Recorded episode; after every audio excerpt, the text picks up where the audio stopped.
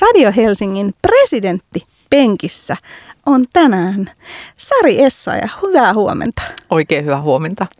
Ja hei, lähdetään kerimään vähän menneisyyttä. Tänään me näet presidenttipenkistä, niin kuin yleensäkin presidenttipenkissä, keskitytään presidenttiehdokkaaseen ihmisenä. Ja mua kiinnostaa ensinnäkin se, että sä et varmaan ihan lapsena ole kuitenkaan haaveillut oleva Suomen presidentti. Niin mitä sun lapsuuden tällaiset niin urahaaveet on ollut? Opettaja, koska mun äitini toimi opettajana, niin se tuntui tietenkin niin kuin aika silleen luontevalta ja, ja läheiseltä. Ja tietysti sitten kun itse oli aloittanut koulun, niin se oli myöskin sellainen, että, että joo, että olisi, olisi kiva olla opettaja. Öö, mä en ihan varmaksi muista, oliko erityisiä muita No ehkä joku kirjastohoitaja oli myös sellainen, koska tykkäsin lukemisesta ja kävin paljon kirjastossa. niin ajattelin, että, että olisi se hienoa, kun saisi olla siellä kirjojen keskellä koko päivän. Joo, tällaisia, tällaisia mä muistelen, että lapsuudessa oli niin kuin vähän urahaaveena, mutta ei, ei mitään niin kuin erityisesti. Esimerkiksi vaikka juuri se opiskeluala kauppatieteet, johon sitten niin kuin päädyin ja ekonomiksi valmistuin, niin – se tuli vasta ihan siellä lukion loppuvaiheessa, kun oikeasti piti sitten niin miettiä, että no mihinkä sitä sitten haluaa lähteä opiskelemaan. No sä oot kuitenkin mm. entinen huippuurheilija. Niin miten tämä laji valikoitu? Mua kiinnostaa tämä tosi paljon. No siinä on vähän varmaan sattumallakin osuutta, koska niin, mä tykkäsin kyllä urheiluseurassa monipuolisesti harrastaa kaikkia lajeja ja meillä oli just tämmöinen yleisseura, jossa käytiin sitten kaikki vaikka yleisurheilulajitkin kesän aikana läpi, että olen heittänyt moukaria ja, ja, ja montaa tällaista, tällaista lajia, jotka nyt eivät ehkä ihan omille ominaisuuksille ole luontevia. Ähm, joo, ja sitten talvella hiidettiin kilpaa ja keväällä juostiin ja syksyllä juostiin maastojuoksuja ja sitten meidän seuraan tuli valmentaja, joka toi niin kuin kilpakävelyn sinne sitten. Että hän oli kilpakävelyvalmentaja ja, ja hän niin kuin toi sen yhtenä uutena lajina muiden joukkoon. Ja oikeastaan mulla meni useampikin vuosi, että, että välillä kesällä sitten käytiin kilpakävelykisoissa ja välillä käytiin juoksemassa kestävyysmatkoja ja viestejä ja, ja et, se ei niin kuin valikoitunut heti omaksi lajiksi. Mutta, mutta sitten tietysti ää, muistelen niin, että sitten siinä aika lailla olisiko ollut 6-17-vuotiaana, niin sitten mä tulin valituksi tällaiseen valmennusryhmään, joka tähtäsi sitten nuorten Euroopan mestaruuskisoihin ja nimenomaan kilpakävelijänä. Ja silloin sitten niin kuin tuli se, että no niin, että nyt sitten varmaan se laji valinta ja sitten toisaalta niin kuin laji painotteiset harjoittelut alkoi lisääntymään ja näin. Että siitä se sitten lähti se kilpakävely. No miten sitten tällaista niin kuin huippuurheilun oppeja, hmm. niin miten niitä voi esimerkiksi vaikka presidentin kampanjassa hyödyntää? Onko siellä jotain sellaista, mikä tota, mitä voisi vaikka nyt tässä just käyttää hyväksi? No kyllähän urheilussa ja erityisesti esimerkiksi kestävyysurheilussa, niin siinä niin tosi paljon ensinnäkin joutuu olemaan itsensä kanssa tekemisissä, tulee itse, itse tuntemusta ja pitkäjännitteisyyttä, sisukkuuttakin – periksi antamattomuutta. Tällaisia kyllä urheilu niin kuin tietyllä tavalla varmasti muokkaa sitä luonnetta, määrätietoisuutta, asetetaan päämääriä ja niitä kohden pyritään. Mutta kyllä urheilu opettaa myös sitten sitä joukkuepeliä, koska vaikka niin kuin itsekin harrastanut yksilölajia, niin kyllähän sen niin kuin ymmärsi, että, että ei ne omatkaan saavutukset, niin ei ne ole vain niin kuin, niin kuin itse, itseni tuota aikaansaannoksia, että siinä on ollut mukana hyviä valmentajia matkan varrella ja, ja siinä on ollut fysioterapiat, hierojat ja siinä on ollut niin kuin tiimi tekemässä sitä tulosta. Ja kyllä ne on ehkä niin kuin niitä tärkeimpiä. Ja sitten se, että, että urheilussa vaan niin kuin oppii myös häviämään. Ja se on ihan yhtä lailla tärkeä, tärkeä ominaisuus kuin se, että oppii voittamaan.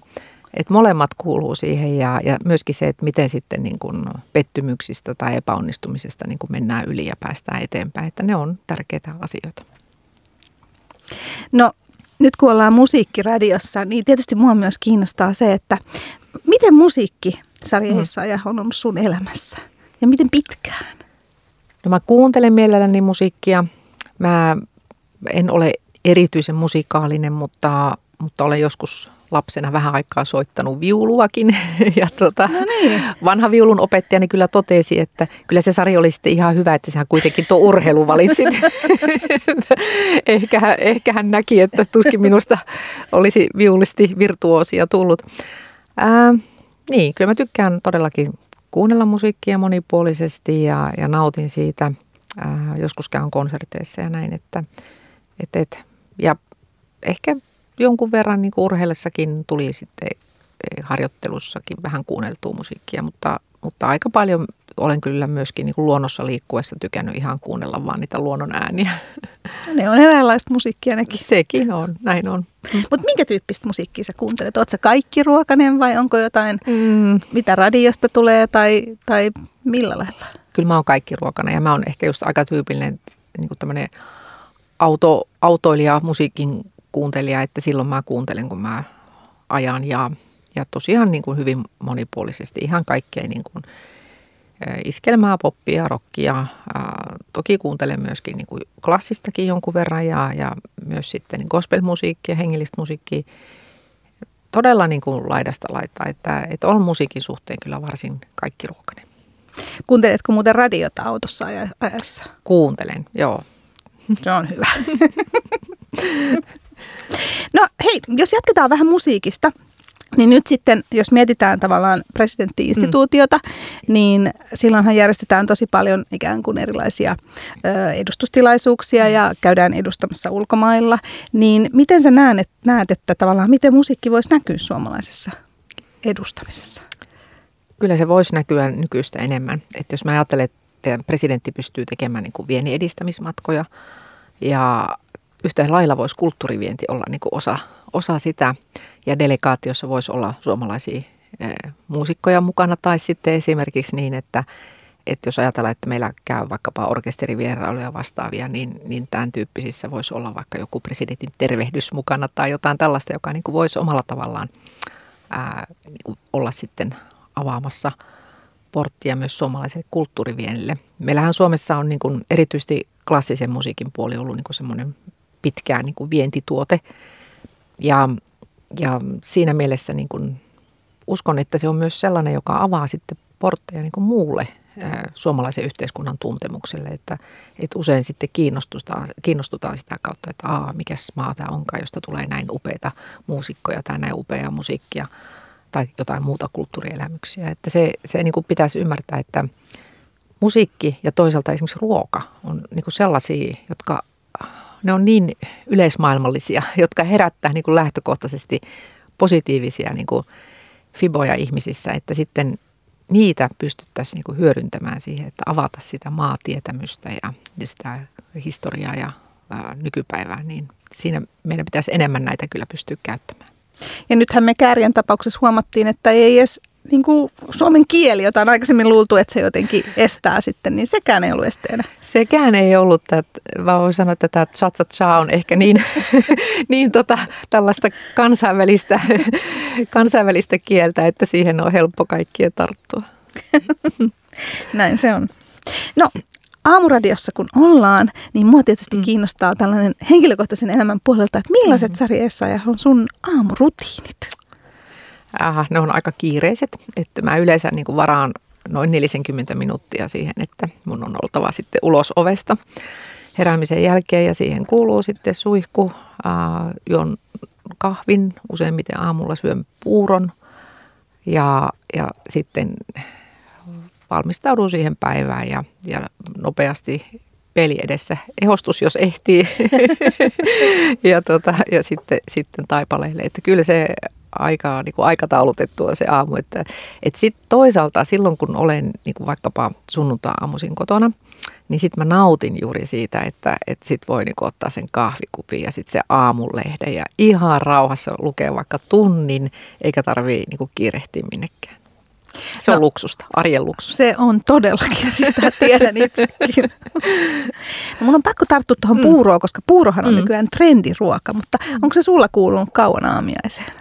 Joo, tämä on varmaan semmoinen asia, mikä sieltä urheiluajoilta on jäänyt, että, että puuro on hyvä ja ravitseva aamupala ja se antaa virtaa pitkälle päivään, niin kyllä se on jäänyt sellaisena, että, että mä oon aina tykännyt syödä puuroa ja, ja tota, joo, se on sellainen. Tietysti tänä päivänä niin kuin kiva, kun on näitä pikapuuroja, niin siitäkin selviää aika nopeasti. Onko aina sama puuro vai, vai vaihtuuko vähän? Mulla on paljon erilaisia puurovariaatioita ja sitten laitan monesti puuron joukkoon jotakin, useimmiten esimerkiksi hilloa tai sitten jotain ää, pakastemarjoja ja tällaisia, että vähän niin kuin vielä höystää sitä. Ai ai. No sitten jos mennään tähän kampanjaan, niin tavallaan tässä on nyt viimeiset rutistukset vielä edessä, mutta aika paljon mm. jo takana. Niin tota, miltä tämä on tuntunut? M- mm. Mitä sä oot oppinut tämän kampanjan aikana itsestäsi? No mm, tässä on tietysti aika monet kampanjat ollut takana Niinpä. ja toisaalta tämä on jo toinen kerta, kun olen presidentinvaalikampanjassakin mukana. Kyllähän tässä niin kuin monella tavalla tietysti sitä ajanhallintaa ja, ja multitaskaamista niin kuin tulee, tulee tuota lisäharjoitusta siihen. Toki sitä ehkä arkeen kuuluu muutenkin. Näiden vaalien tämmöinen erityispiirre on ollut myöskin aika paljon lisääntyneet tällaiset podcastit, joita ei niin kuin mun mielestä ole aikaisemmin niin paljon ollut. Ja, ja ne on toisaalta ollut sitten kiva, kun niitä on voinut jakaa tuolla sosiaalisessa mediassa. Ja ehkä myös se, että ihmiset tänä päivänä niin, ne niin kuin itse valitsee sen ajan, jolloin ne sitten niin kuin tutustuu ehdokkaisiin, että aiemmin oltiin niin kuin enemmän niiden tiettyjen TV-tenttien varassa ja siinä, että kaikki ehdokkaat on yhtä aikaa siellä jossakin Framilla tänä päivänä, niin huomaa sen, että paljon näitä muitakin niin kuin, vaalilähetyksiä ja just tällaisia niin kuin yksittäisten ehdokkaiden haastatteluja ihmiset seuraa ja sitten tulee niin kuin torella tai jossain tuolla tilaisuuksissa kyselemään sitten niistä. Ja vaalikoneet näyttää olevan, että nyt kun on ollut tässä joulunpyhät ja uuden vuoden pyhät välissä niin, ja loppiainen, niin ihmiset on kerennyt tekemään niitä, että nyt niin kuin niistä tulee sitten palautetta. No mitäs sitten, kun kohdataan ihmisiä hmm. siellä kentällä, niin mitäs kaikkea muuta ihmiset kyselee tai mitä ne niin kuin hmm. tulee kertomaan? No just tämä, tämä vaalikone on ollut semmoinen, josta on niin varmaan moneen helppo aloittaa keskustelu, että hei, että vaalikoneessa sanoit näin ja näin, ja sitten mä olisin vielä tarkistanut tästä ja tästä asiasta sun kannan, tai just tullaan vaan kertomaan, että hei, tulit vaalikoneessa ykköseksi. Nyt pitääkin miettiä, mitä äänestän, tai jollekin on voinut olla yllätys, että se on ollut meikäläinen siellä vaalikoneessa ykkösenä. Sitten tullaan kyllä aika paljon niin kuin näistä ihan presidentinvaaleihin liittyvistä teemoista, siis juurikin turvallisuuspolitiikasta. Toi itärajan tilanne kiinnostaa. Ukraina, kyllä nämä on niin kuin sellaisia, jotka, jotka on niin kuin edelleenkin ää, sellaisia päivän polttavia kysymyksiä. Jonkun verran multa tullaan sitten kysymään välillä ihan siis niin kuin tästä päivän politiikasta, hallituksen politiikasta tai sitten just maa- ja metsätalousministeriön tontilta – Hyvin monen tyyppistä. Hyvin monenlaista, hyvin monenlaista. No, sä oot tosiaan sarjassa ja monessa kampanjassa ollut eri rooleissakin mukana. Mm. Niin mikä tässä presidentin kampanjassa on ollut niin kuin parasta? No kaikissa kampanjoissa on oikeastaan niin kuin parasta aina ollut se ihmisten kohtaaminen, koska mä oon sen tyyppinen ehdokas, että mä tykkään niin kuin olla ihmisten kanssa toreilla – koska mä tiedän, että me ollaan ihmistä ollaan erityyppisiä. Että joillekin ehdokkaille se on niin kuin se suurin piirtein pakkopulla, että kai siellä torillakin on käytävä. Ja, ja mä taas koen, että mä saan niin kuin aina virtaa siellä, siellä kun käyn niin kuin oikeasti tapaamassa ja kasvatusta juttelemassa. Ja kyllä se, niin kuin, se on mun mielestä parasta näissä vaalikampanjoissa, että tulee niin kuin niitä aitoja kohtaamisia. Ihmiset oikeasti tulee kertomaan niitä asioita, mitkä on mielen päällä. Ja, ja niin kuin, jotenkin se on niin kuin sit niin paljon konkreettisempaa kuin sitten vaan se, että, että esimerkiksi vaikka eduskunnassa käsitellään asioita siellä poliittisella areenalla. Niin siinä ehkä tavallaan tiet, niin kuin pääsee sinne ihan niin kuin, ikään kuin mm. yksittäisen ihmisen Kyllä. oloon. Kyllä, ja just sitä, että, että miten niin kuin ihmiset näkee vaikkapa nyt joku talouskehitys tai joku tällainen, josta, josta niin kuin paljon äh, paljon on akateemista puhetta ja paljon on poliittista puhetta, mutta sitten niin kuin se, että mikä se arjen kokemus on, että sekin on äärimmäisen mm. tärkeä. No mikä se on sitten tässä kampanjassa nimenomaan mm. ollut haasteellisinta? Jaa, no ehkä haasteellisinta on ollut välillä näiden aikataulujen kanssa.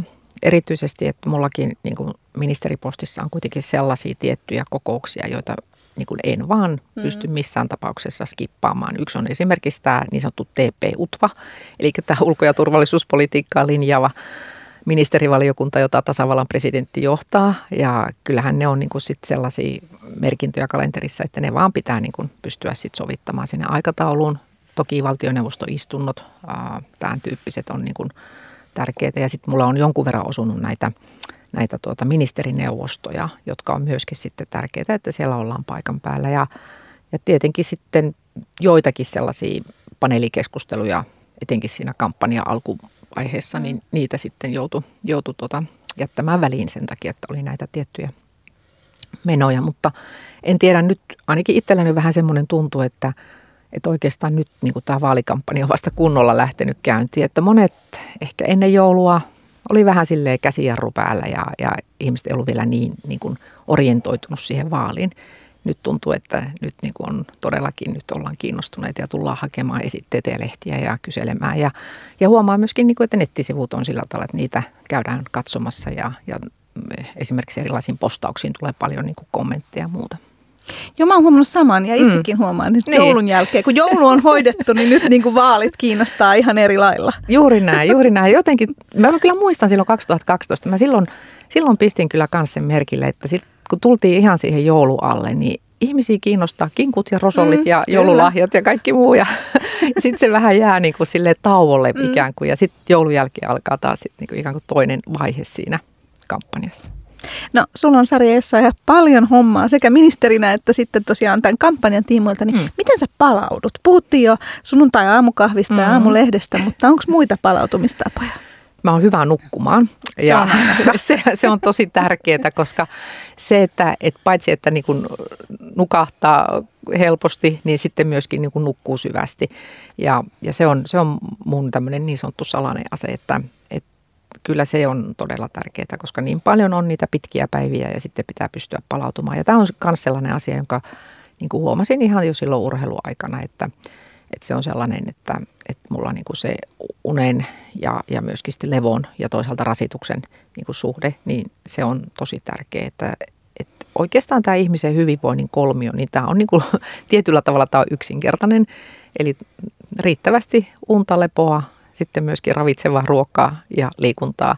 Ja nämä kun saisi niin kuin pidettyä elämässä tasapainosta, niin kyllähän sitten se oma hyvinvointi olisi jo aika hyvä. No nyt sitten viimeiset rutistukset on käsillä vielä, kun tämän mm. kuun lopussa sitten äänestetään, niin mikä on sellainen jotenkin sun voimabiisi tai sellainen, mistä sä otat vähän nyt tsemppiä, kun meet vaalitilaisuuteen tai on ollut vähän paljon ja pitäisi saada vähän ylimääräistä nostetta ja miksi? Mm. No tässä niin vähän mielialat vaihtelee, että joskus se tuntuu, että voisi olla ihan hyvin tämä I will survive. se on mutta, tuota, mutta ehkä kuitenkin ottaisin tällaisen kuin You Raise Me Up, koska se on jotenkin sellainen niin, niin hieno biisi ja, ja siitä tulee aina sellainen olo, että hei, tämä, tämä tuota, elämä ja maailma näyttää hienolta ja, ja tulevaisuus hyvältä, että se on, se on mun mielestä semmoinen voimabiisi. Soitetaan se tähän perään. Kiitos haastattelusta Sari ja Lämmin kiitos. Ja tsemppiä loppurulistukseen. Kiitos.